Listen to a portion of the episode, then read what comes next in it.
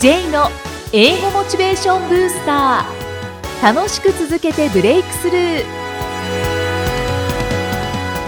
Hello everyone! こんにちは。J こと早川幸治です。 Hello、アシスタントの生きみえです。この番組は英語を学ぼうとしている方、TOEIC などの英語テストを受験しようと思っている方に、英語を楽しく続けていけるコツをお伝えしていく番組です。J さん、今回もよろしくお願いします。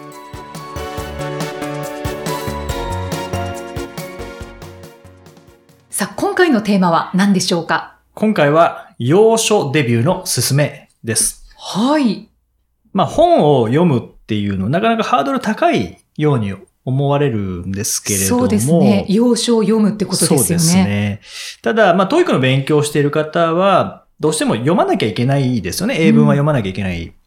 ただ、 TOEIC の学習とか英検もそうですけども、はい問題を解くために読むっていう風になってしまうと、面白さがなくなってしまうんですよね。うんうん、はい。ですので、どうしてもある一定のところまで上達したらそこから上達しづらくなってしまうので、もうそういう今状態だなっていう方は、ぜひもう洋書、英語の本を楽しむために読むっていうのを入れていただくと、うんそこからブレイクスルー起こる可能性ありますよね。うんうん、そうですね。レベルに合ったものっていうのがおすすめなんですけれども、はい。読むために読むっていうよりは、読むことが目的になるよりも、そこから何かを学ぶっていう方が、まあモチベーションも高まりますし、うんうん。読みたいっていう気持ちが知らない、ちょっとぐらいわからない単語でも推測しやすくなってくるので、例えば日本語で読んだことがあるものですごく良かったっていう、まあ、翻訳書を読んですごく良かったっていうものを英語で読んでみるとか、あとは、まあ、ビジネス系のものだと読みやすいんですけどね。自己啓発書とか。ああ、そうなのかもしれないですね。基本的には目的決め、目標を決めましょはい。う。現在地確認しましょう。そこに向かってどうやっていくかっていうことですからね。うんうんで、いろんな事例が紹介されているので、はい。自己啓発関係はやっぱ読みやすいですよね。うんうんあとは大谷翔平くん、はい。あの、メジャーリーグ、エンゼルス決まりましたけども、まあ彼も読んでいたっていうチーズはどこへ消えたっていう本がありましたけども、結構古い本ですけどね。はい。それの英語版が Who Moved My Cheese? っていうのがありますけども、そういったものを読むとか、うんあれ、は薄いんですよね。うんいきなり分厚い、例えばハリーポッターに挑戦とかっていうと、結構大変なので、そうですね。まずは薄い本からはい。スタートするっていうのがおすすめですよね。うんうん。あとは、イキさん、心のチキンスープって聞いたことありますか？いや、ないですね。ずっと前に90年代後半から2000年代前半ぐらいに流行った本なんですけど、はい。もう短いストーリーが入ってるんですよね。短編がいくつも入ってるんですか？そうですね。そうですね。本当に小説というか、実際にあったことを何かもう短いストーリーで紹介しているっていう感じのものなんですけども、うんそれはすごく読みやすいので、はい。うん、興味があるものをぜひ読んでいただいて、うんで、もう、ショートストーリーいっぱい入ってるものに関しては、面白そうなものだけピックアップして、読むっていうだけで、全然、そうですうんね。いいか最もしれない。初から最後まで読むっていうふうにすると、つまんないところもずっと読まなきゃいけなくなりますからね。はい。。つまんないいところはもう飛ばしていただいて、興味あるところだけ読むっていうのでもいいですよね。うん心のチキンスープの、あの、英訳あ教えていただいてそうですね言ってなかったですねはいはい。え心のチキンスープの英訳が、Chicken Soup for the Soul。Chicken Soup for the Soul。まあ、チキンスープ、心のチキンスープ。まあ、そのままですけども、はいまあ、ソウルですね。はいあの、魂っていうのはソウルですね。うんうん Chicken Soup for the Soul。これももうシリーズものでもたくさん出てますので、面白そうだなって思うものを選んでいただくといいかなと思います。で、まあ、英語だけはきついっていう場合は、日本語と英語大訳の本っていうのも結構出てますからね。へえ、うん、ぜひ本屋さんで見ていただくと、はい。例えば、まあ、NHK 大河ドラマ、セゴドン、西郷隆盛の話始まりましたけども、はい例えば西郷さんのストーリーを日英大訳でとか、坂本龍馬のストーリーを日英大訳っていうのも結構本ありますので、うんそういったものから入るっていうのでもいいですよね。うん。うんやっぱりまずは優しいものから。優しいものから。はい。うんで、どのぐらいの優しさかっていうと、もうこれ簡単だなって思うぐらいの優しさから入る方が続きますね。あ、そうなんですね、はい自分のレベルに合っているなっていうものを選ぶよりも、それよりももうちょっと優しいも。もうちょっと優しい方が、はい。あの、本当に努力しなくても読めるぐらいの方が、特にまあ、要所これからデビューっていう方は、いきなり難しいの行くと、やっぱり挫折してしまうので、うん簡単だな、でも読んでみたいなっていうのが一番おすすめですね。はい。かりました。そして薄いものですね。薄めのものですね。うんはい。ただ意識としては、なるべく日本語に頼らずに読むっていうのはちょっと意識していただいて、はいでどうしてもわかんないところだけ大訳を確認するとか、うん翻訳版を確認するっていうのはありですけどね。ああ、でも今のお話を聞くと、なんかできそうな気にはいなってきます。はいはい。やってみてください。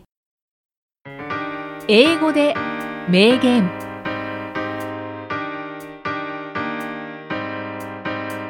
続いては毎日配信している J さんの単語メール、ボキャブラリーブースターから著名人の名言を英語でご紹介いただきます。J さん、今回の名言は？はい。今回は、アルベル・カミュアルベール・カミュ You cannot create experience. You must undergo it. You cannot create experience. You must undergo it. experience はいで最後 IT ってなっていますので、そうですね。 experience、経験ですね。経験が続きますね。はい。経験を作り出すことはできない。経験しなくてはならない。まあ、経験って作れないですからね。はい。はい。実際に経験しなきゃいけないという、まあ、ある意味当たり前のことなんですけれども、悩んだ時なんかもこれですよねうん。こうだったらいいのになとかこういうのできたらいいのになって思いがちですけど、はい実際にやっぱやってみないとわからないですからね。そうですねの。0か1かっていうのは大きな違いですもんね。本当にそうですね。たくさんこういうことは言われているのかもしれないですけど、やっぱり0と1は違って、何事もちっちゃいことでもやってみないとわかんないですね。本当そうですね。はいうんでもずっと言われてるっていうことはやっぱり人間どっかでここで0と1の数字で言うと1しか違わないですけどもここに大きな溝というか壁というかはい。あるんでしょうね。そうですね。でもここがあのすごく言われてるんだけれども言われ続けているっていうことはそこにあのやっぱり0と1で1しか違わないんでしょ？で、えーしないっていううん方も多いってことですよね。多いですね。僕もそうです。あそうそうでしたか。だからこれを選んだんですよね。うんやっぱり次回の念を込めてし。はい。うんいやまあ確かに全てが全てやれるってことでもないですし、うんはい。でもやんなきゃと1にはならないですからね。そうですね。はい。なんかもがいてますね。もがいてます。はい。ありがとうございます。素晴らしい名言をご紹介いただきました。J's Topics さあ、このコーナーでは J さんにまつわるあれこれをお話しいただきます。J さん、今回のトピックスは何でしょうか？はい。まあ、今回も1月始まって、すでに、えー何社かお邪魔して研修させていただいてるんですけども、はいまあ、その研修の仕事とか、セミナーの仕事について今日はお話ししたいと思います。あ、はい、お願いします。で、まあ、研修の入り方なんですけども、はい結構、あの、研修会社さんが、まあ、営業してくださって、で、あ、面白そうです。じゃあお願いしますっていう、まあ、会社さんがあれば、僕のところに、うんうんあ、の、依頼が来て、はいで、。お邪魔するっていうのもありますし、はい。あとは会社さんからもうダイレクトに、あの、こういう研修できませんかっていうのを連絡いただくことっていうのもあるんですよね。はい。はい。で、大体まあ2時間の研修で、TOEIC のスコアアップのための解き方とかだったり、もうガチガチの TOEIC もありますし、あとはモチベーション上げたい、まずは。うんっていう時のモチベーションブースター的なはい。ものもありますし、その単発だったり、6回コースだったり、3回コースだったりと、まあ、いろんなケースがあるんですね。うんはい。じゃあ、基本的には、まあ、お仕事が入るときは、ダイレクトか、はい。会社、そうですね。研修会社さんを通してっていう。はい。はい。という、2パターンが。2パターン、セミナー関係はそうですね。うんはい。で、まあ会社さんによってやっぱニーズ違いますので、えー、ある程度スコア持ってる。けど、なかなか話すっていうところまでいけないっていう場合は、そういう、まあレベルが高い方向けの、で、どうやってスピーキングにその知識を、えースキルに転化していくかっていう内容になりますし、そうではなくて、もうやりたくないと。本当は研修も出たくないっていう方には、は英語の勉強っていうよりは、まあ、なぜ英語大事なのかとか、英語って怖くないですよっていうところから、うんうんプールで言えば顔を水につけるっていうところから、あ、実際に浮くと楽しいなっていうところまで体験していただくっていうのが、僕の研修の特徴ですね。はい。本当にいろんなパターンがありそうですね。いろんなパターンありま。すね。で、会社によってもやっぱり社風ってあるなってああ、そうですよね。思いますね。うん。あここやっぱすごいいいなって思うところ、うん結構ありますからね。ここ嫌だなっていうところはないんですけども。うんやっぱり、あの、あ、ここの会社って協力し合いながら仕事進めていくような、そういう雰囲気なんだろうなっていうのはやっぱわかりますね。じゃあ、ちょっとシャイな人が多いのかなとか、そういうのもあったりするんですかね？しますね。あ今日の反応がいつもここで笑うはずなのにな、みたいな。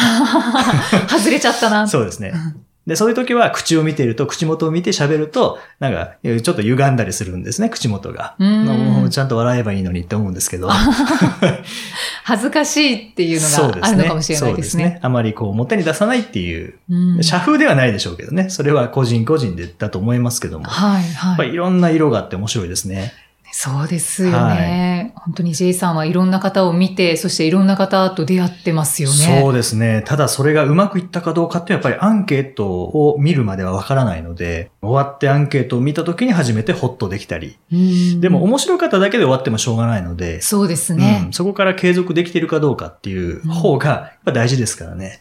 同じ会場とか、まあ、はい同じ会社はい。に行くことっていうのは多いんですか、うーん、3回コースとか6回コースとかの場合は、同じ方々にお会いしますけど、基本的には単発なものが多いので、そうなると、まあ、会社には年1回とか年2回とかお邪魔しても、目の前にいる人たちはもう違う人っていう感じなので、まあ、一生に1回しか会わない方っていうのもいらっしゃいますよね。その後が気になりますね。その後が気になります。うんあの人たちは今、みたいな感じで 気になりますね。そうですね、はい報告もらえたら嬉しいなっていそううですね。気持ちになりますね。でもやっぱ意外と今まで本当に会社数で言うと125ぐらい行っていて拠点で言うともう数えきれないぐらい行ってるんですけど、大体覚えてますね。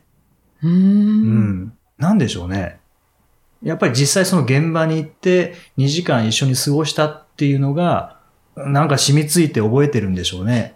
まあ鹿児島の方のあの場所でこういう雰囲気だったなとかってなんか覚えてるんですよね。野球選手とかも、うんなんか10、20年ぐらい前の日本シリーズで、あの球種は多分スライダーだったと思うんですけど、みたいなこと言える人いますよね。はい、はい。なんか、そういう感覚なんだろうなっていうのが。ああ、うん、一般の人からは普通に見てるだけなのでわかんないですけど、実際に自分がその場面になったら、やっぱり深くこう心に残っているというか、感じなんだろうなっていうのは思いますね。うんそうですか。そのようにして、J さんはいつもお仕事をされているっていうことですね。はい。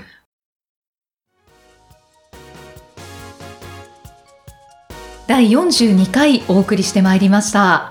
さあ、J さん、2月10日にはい、またまた英語力アップトークライブ。これは、今回はボリューム5が。5、5回目ですね。ちょっと4回目が去年の9月だったので、はい。えー少し空いてしまったんですけども、はいえー5回目ということで、また河合良平さんとはい一。緒にさせていただきます。開催ですね。楽しみですね。そうですね今回会場が変わって、えー六本木なんですけども、うんあのーすごくいいところですね歴史のある会場で、はい。えー入り口に行くと六本木ヒルズ森ビルがバーンと見えてっはい。ていうすごくいいところですね。はい都心ですね。欲しいですね 内容はどんな内容なんでしょうか？内容は英語をはじ英語の始め方それから続け方っていうことで、はい。まあ、英語を始めるっていうのはまず一つハードルがありますからね、うんうん。えーどのようにまあ目標を決めてモチベーションを高めて始めるか。そして始めて挫折だと意味がないのでどのように継続していくかっていうところをあトークライブ形式でお話ししながらそれから参加者の方の、はい。えーご質問というのも、えー募りながらうん。疑問に答えていくというような流れになってます。このトークライブって人気ですよね。そうですね。やっぱセミナーとは違ってあの作業することっていうのは、まあ、少ししかないんですけれどもあの、はい。聞いてる側の方ですね。でも普段抱えてる疑問っていうのをクリアにできるっていうのはすごくあの他にないセミナーにない良さっていうのはこのトークライブにはありますよね。うん。うん本当にあの人気のイベントですぐ参加人数も埋まっちゃったりとかしますので、はいもう間もなくですからぜひ参加したいという方は、えー、J さんのアメブロをご覧になっていただければはいいいですかね。はい時間はお昼の1時30分からはい3時30分まで。そうですねあってこの2時間、はい、はい。でその後にお茶会があるんですよね。お茶会があるんですねはい。これ初めてなんですよおね。茶会初めてですねえーお茶会は無料ですのであのお時間ある方はぜひですのでトークライブで聞けなかった話とかあの疑問があったけどあの時間的に、えーそれを取り上げられなかったっていうのがあればぜひお茶会を使っていただいてもうどんどんお話ししていただけたらと思います。そうですね。はいはい、お茶会もぜひ楽しんでいただきたいと思います。はいそれから今日はそうなんですね。ライブがあるんですね今日は、まあ、トークライブはトークライブでもえプレゼン力を上げるためのトークライブとということで、ちょっとまあこれから今日の今日で参加ってなかなか難しいとは思うんですけども、えー今回はあの元吉本はい。の漫才師をされていた、まあ、吉本芸人さんだった、えー瀬沼文明さんという方がいらっしゃるんですけども、はい、まあ、やっぱり芸人さんってどのようにこう人前で喋るかとかそれからどのように分かりやすく話すかとかどのように面白く話すかっていうことには長けてますので、うん。まあ、どんなトレーニングしてきたかっていうところですよね、うんうんそれからそれってコミュニケーション能力にもいきますからね、ははい、そのその辺のお話をライブ形式でまたお伝えしたいと思っています。い、はい、もしかしてこれ第一回ですか？これ実は第1回なんですね。そうですよね、はい。これまで聞いたことがなかったのでそうなんで、すよね。じゃあ今後も続けていく予続け定ていきでしょうか。ますので、はい、であのプレゼンのトークライブの方は基本的にはプレゼンブースターというメルマガでえー告知することになりますので、はい。もしご興味がある方はそちらもお読みいただけたらと思います、はい、ご登録ください。最近実は増えてきてるんですよ、そうなんですはい。ね。、あのもちろんこの番組聞いていただいた方が、えーボキャブラリーブースターご登録いただく方っていうのも増えてるんですけども、はいはい単語メールですね。そうですね。プレゼンブースターの方のご登録も、あのポッドキャスト経由っていう方がそうですか。増えてき。てますんで。もう三つセットでやっていただきたいですもう本当ね。ブースタポッドキャストーですね、英語モチベーションブースター。それからボキャブラリーブースター。それからプレゼンブースターと。はい、はい。お願いいたします。さあ、この番組では引き続きご質問、ご感想をお待ちしています。メッセージは J さんのアメブロ英語モチベーションブースターの中のポッドキャスト下にお問い合わせフォームがありますのでお気軽にお送りください。それでは J さん、OK thank you for listening see you next week バイバイ。バイバイこの番組は提供株式会社ラーニングコネクションズプロデュースキクタスナレーション生きみえでお送りしました。